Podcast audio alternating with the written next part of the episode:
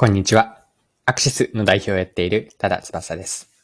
今回ご紹介したいのは、レトルト亭という調理器なんですが、こちらはレトルト食品を温めることに特化した調理器で、形はですね、食パンのトースト、トースターのような感じですかね。で一般的にレトルト食品を温めるのには、お湯や電子レンジを使いますよね。しかしこのレトルト亭というのは、あのレトルト食品のパウチをそのまま入れてタイマーを設定するだけで自動的に温めてくれます。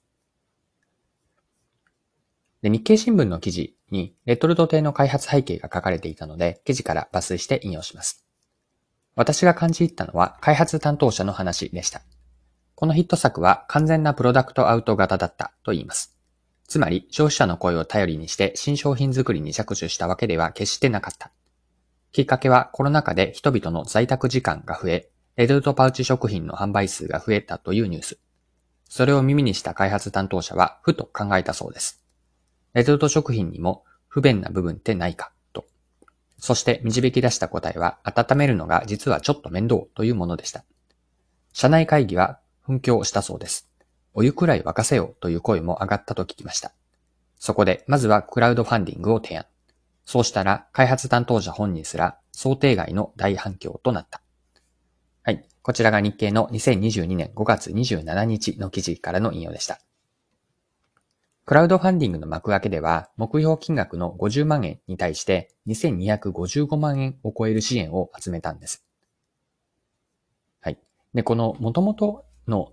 えっと、レトルト食品の話からもう少しレトルトレトルト亭について掘り下げていきたいんですが、もともとレトルト食品っていうのは料理が簡単に用意できるっていうのが売りですよね。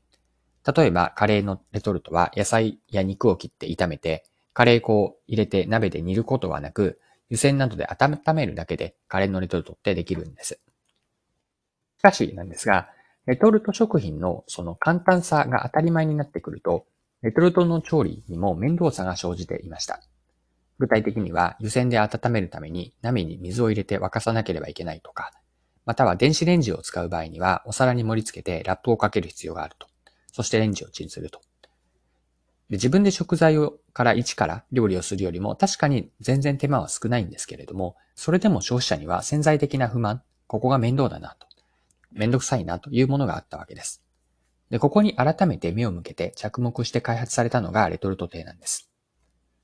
はい。では今回の最後のところというか、まとめに入っていければと思うんですが、レトルト亭から学べることについて掘り下げていきましょう。一言で表現をするなら、学びというのは問題提起型のプロダクトアウトなんです。問題提起型のプロダクトアウトです。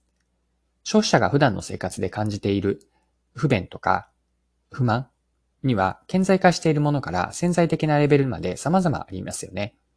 潜在的な不便とか不満というこう負の中には人から言われたりとか、不満を解決する商品やサービスを見せられて、初めて、あ、そうそう、確かに面倒だったとか、こんな商品が欲しかったとなるものがあります。このようにお客さんに深く刺さることを実現するために大事なのは、作り手や売り手が率先したお客さんに問題提起をすること。ここが問題提起型のプロダクトアウトといった意味合いなんですが、お客さんに売り手自らが問題提起をすること。これが大事になるんですね。その問題提起をした問題設定が的確なほど解決策となる商品やサービスは、これは自分向けであるというふうな、まあ、ドンピシャで刺さっていくわけなんです。で、プロダクトアウトとは逆のアプローチにマーケットインというものがあるんですが、マーケットインとはお客さんとか市場でのニーズをスターティングポイント、ベース、起点にしていっていくわけなんですが、マーケットインって決して万能ではないんですよね。なぜなら、お客さん自身が本当に必要なものというのは自覚しているわけではなくて、市場で顕在化しているとは限らないからです。だからこそ開発担当者とかマーケターが自らその問題を見出していって、プロダクトアウトで問題提起と解決策から価値提案をしていく。ここが大事だと思っています。ここに商品開発ですね。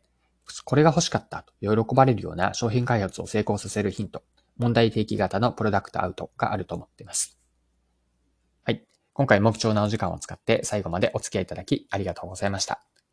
それでは今日も素敵な一日にしていきましょう。